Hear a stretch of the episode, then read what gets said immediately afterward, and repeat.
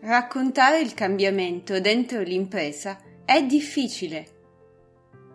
Come un qualsiasi essere vivente, l'azienda si difende, resiste, si aggrappa a quello che conosce già. Ma crescere vuol dire cambiare e l'innovazione è una crescita, un cambiamento. Come affrontarla? Con quali strumenti? Ne parliamo oggi con Gianluca Abruzzese di Lascaux.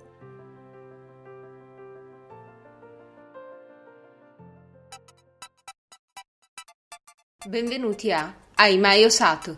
Il podcast di chi osa l'innovazione, di chi prova e usa l'intelligenza artificiale. Io sono Esther Liquoi.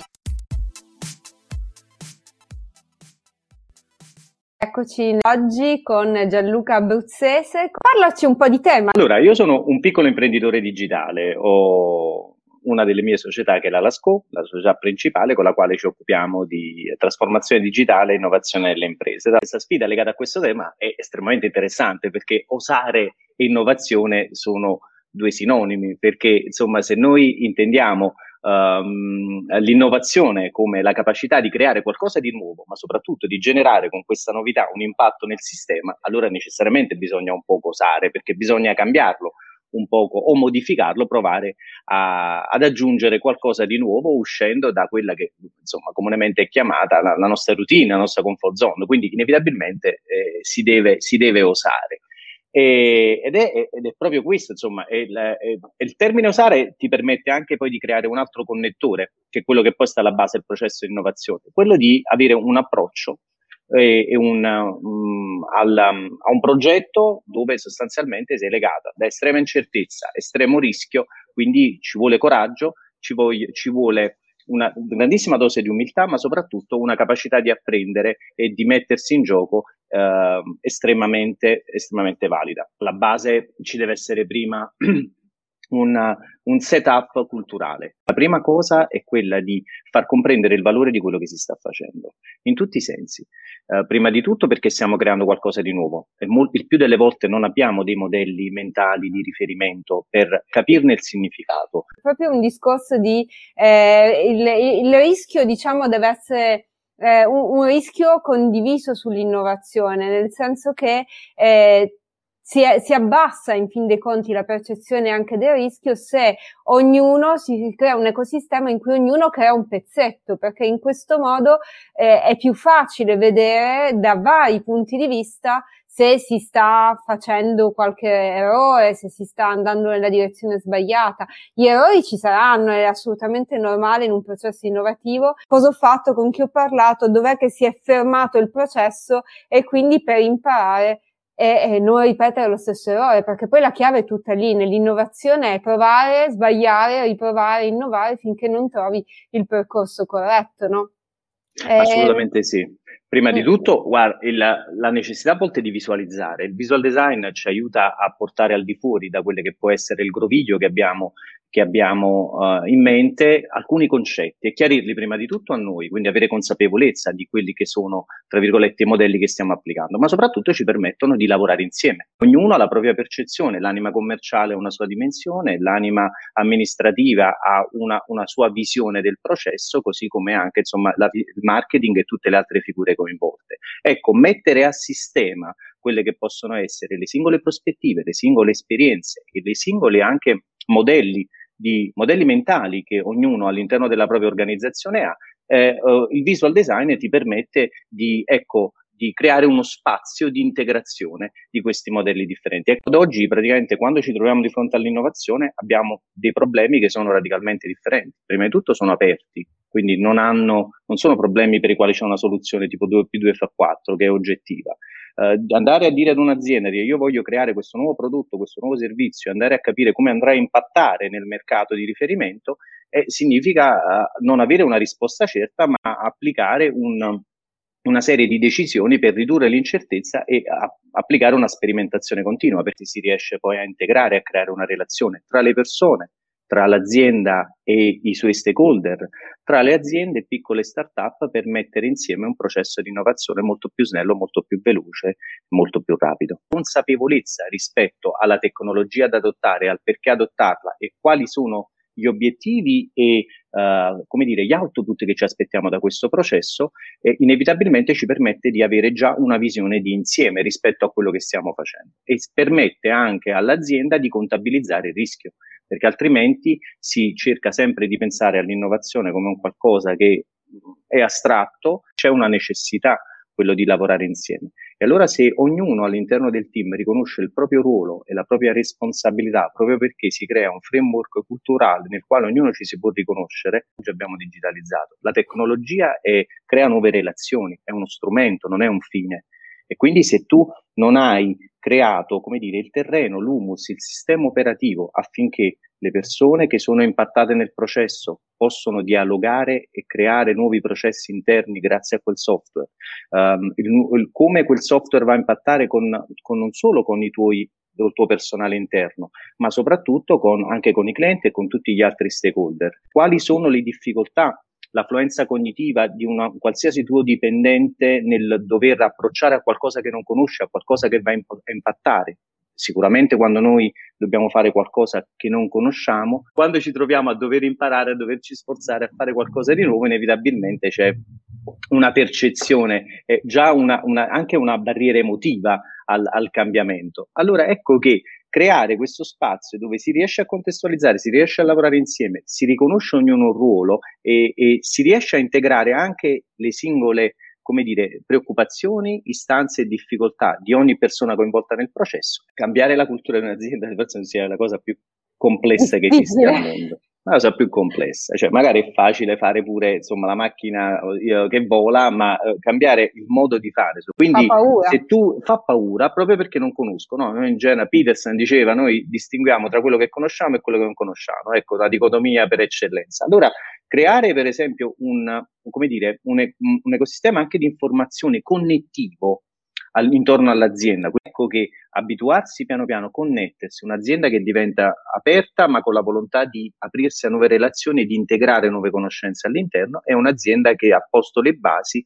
per parlare con un, un, universo, un microcosmo che è diverso e che può portare valore proprio dalla sua diversità e unicità. Esatto, esatto. E quindi magari ecco, trovarlo anche questo terreno condiviso di dialogo, perché nel momento in cui si, si percepisce una, ecco, quella piccola interruzione del dialogo perché sembra che dall'altra parte qualcosa sia mancato, avete già immaginato anche con le tue aziende di eh, integrare il servizio, di utilizzare servizi di intelligenza artificiale? E se sì, eh, se, se è già successo come è andata o che cosa ne hai anche là imparato?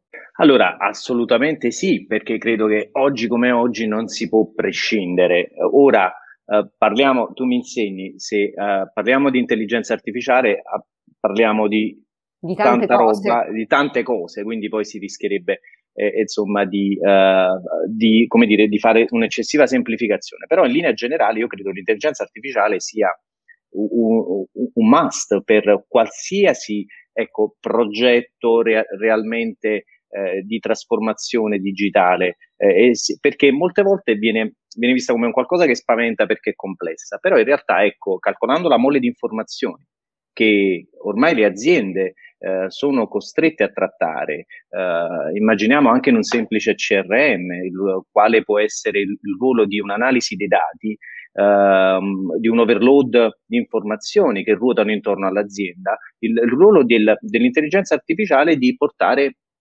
una, una, sintesi, una semplificazione enorme e quindi aumentare la capacità di decidere, perché poi insomma il nostro limite, la nostra decision fatigue, no? insomma noi siamo chiamati oggi a prendere delle decisioni importanti avendo una mole di informazioni a disposizione e un tempo ridotto. Quindi sono due cose estremamente antitetiche.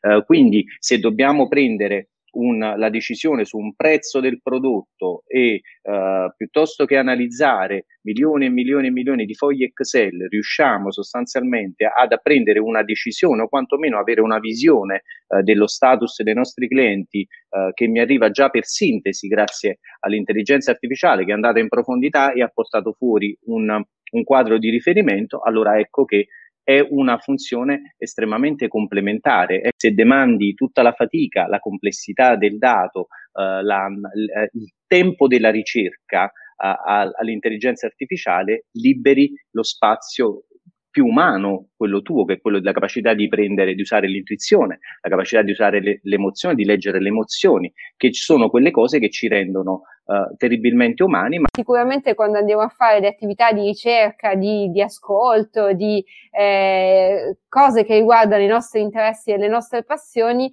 siamo più veri nel momento in cui li cerchiamo che probabilmente non nel momento in cui ne parliamo, perché quando ne parliamo tendiamo a voler no, avere una riconoscimento sociale che non cerchiamo anche nel motore di ricerca, quindi in quel momento lì eh, la, la, pura ricerca eh, rispecchia il nostro vero io. E quindi gli algoritmi sono in grado, come hai detto tu, alla fine di, di suggerire a noi come utenti, lato utente, eh, magari nuove, nuove visioni, nuove band, nuovi film, qualcosa a cui non avevamo pensato, alle aziende a restituire di nuovo il vero intento di ricerca dei, eh, de- delle persone e quindi anche dal lato aziendale aiutare a questo matching fra azienda e utente, no? L'algoritmo ci aiuta ad uscire, ad esplorare che è una delle caratteristiche, secondo me, che i manager del, del, del, del futuro dovranno avere sempre più, quello, quell'esercizio di curiosità, ma soprattutto quella voglia di uscire, quella voglia di, di, perdersi, o come vogliamo chiamare, quegli incontri fortuiti, quelle cose che ti capitano. Ecco, se di base non c'è un atteggiamento anche del volersi, di aprirsi alla, a, come dire, alla diversità, alle cose che non conosciamo, ecco, inevitabilmente non possiamo mai uh, portare il cambiamento dentro noi stessi, perché ci ancoriamo, ci difendiamo sempre nelle cose che ci piacciono. E invece un'azienda e soprattutto un'organizzazione che vuole Uh, vuole crescere, vuole far suo il cambiamento, vuole, far suo l'innovazione, è un'azienda che deve, non deve avere paura di esplorare. Uh, naturalmente la barra dei valori, l'identità, eh, ben salda, ma con una vol- volontà e una capacità di, di integrare a sé nuovi modelli che possono non far altro che rinforzare il bagaglio, ecco, capa- il capitale semantico dell'impresa. Grazie, assolutamente. Il perdersi, avendo, avendo la curiosità di, di, cercare nuove strade, alla, alla fine è ciò che, no, eh, che caratterizza le, le, l'imprenditore più, più, curioso, quello che cerca appunto di, di, di cambiare.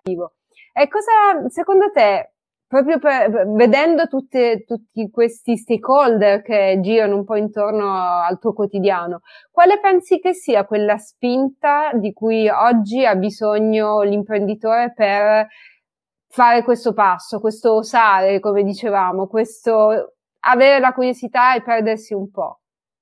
Soprattutto comprenderne il valore. Eh, diciamo che molti imprenditori ehm, dovrebbero, come dire, fare propria l'idea che oggi, se prima praticamente dovevi creare profitto per fare valore, oggi devi creare valore e fare profitto. Sembra un gioco di parole, in realtà nasconde un po' quello che è il de, del, del nuovo modo di approcciare dell'impresa che sicuramente quello di comprendere le reali motivazioni eh, che um, stanno um, all'interno di, di, questo cambiamento epocale, cioè noi vediamo sempre più attenzione per l'impatto, per le relazioni, per la qualità l'identità del brand, di quello che comunica e del modo anche di creare esperienze per le persone. Oggi i brand sono sempre più brand e meno prodotti, quindi da loro ci si aspetta, soprattutto sappiamo come millennials, aspettano mh, che i brand siano un riferimento culturale per loro, che insegnino uh, come fare le cose, quali possono essere i valori, quali possa essere insomma la loro visione del mondo. Quindi attenzione per creare un'azienda che sia capace di creare questi significati per le persone con cui impatta, ecco, inevitabilmente ci vuole un approccio radicalmente, radicalmente di creo. No, io sono il, un brand che crea relazioni che generano un impatto e che ha bisogno di creare una qualità e una connettività nuova intorno alle persone con cui collabora, interne ed esterne naturalmente. Quindi il dialogo, di nuovo, la comunicazione alla base di quello che è la spinta necessaria sia ad avere la curiosità, ma soprattutto all'ascolto di quello che è il... Cioè, il, il generare una connessione oggi è semplice, ok? Sono, la tecnologia ci permette di farlo in maniera molto semplice. Trasformare quella connessione in una relazione ci passa il mondo. Significa stabilire fiducia, significa stabilire un valore reciproco, significa una qualità del tempo e ehm, anche insomma dello scambio effettivo che si viene dato attraverso la relazione, non solo con i nostri clienti, ma nostri, con i nostri fornitori, con i nostri dipendenti, con tutte le persone che sono coinvolte nei processi di vita del Parleremo. Grazie ancora Gianluca. Grazie, grazie. Grazie per aver seguito questa puntata di Hai mai osato? Una produzione Ghostwriter AI. Trovate tutti gli episodi su ghostwriter.ai slash podcast con testi, link e fonti per l'approfondimento.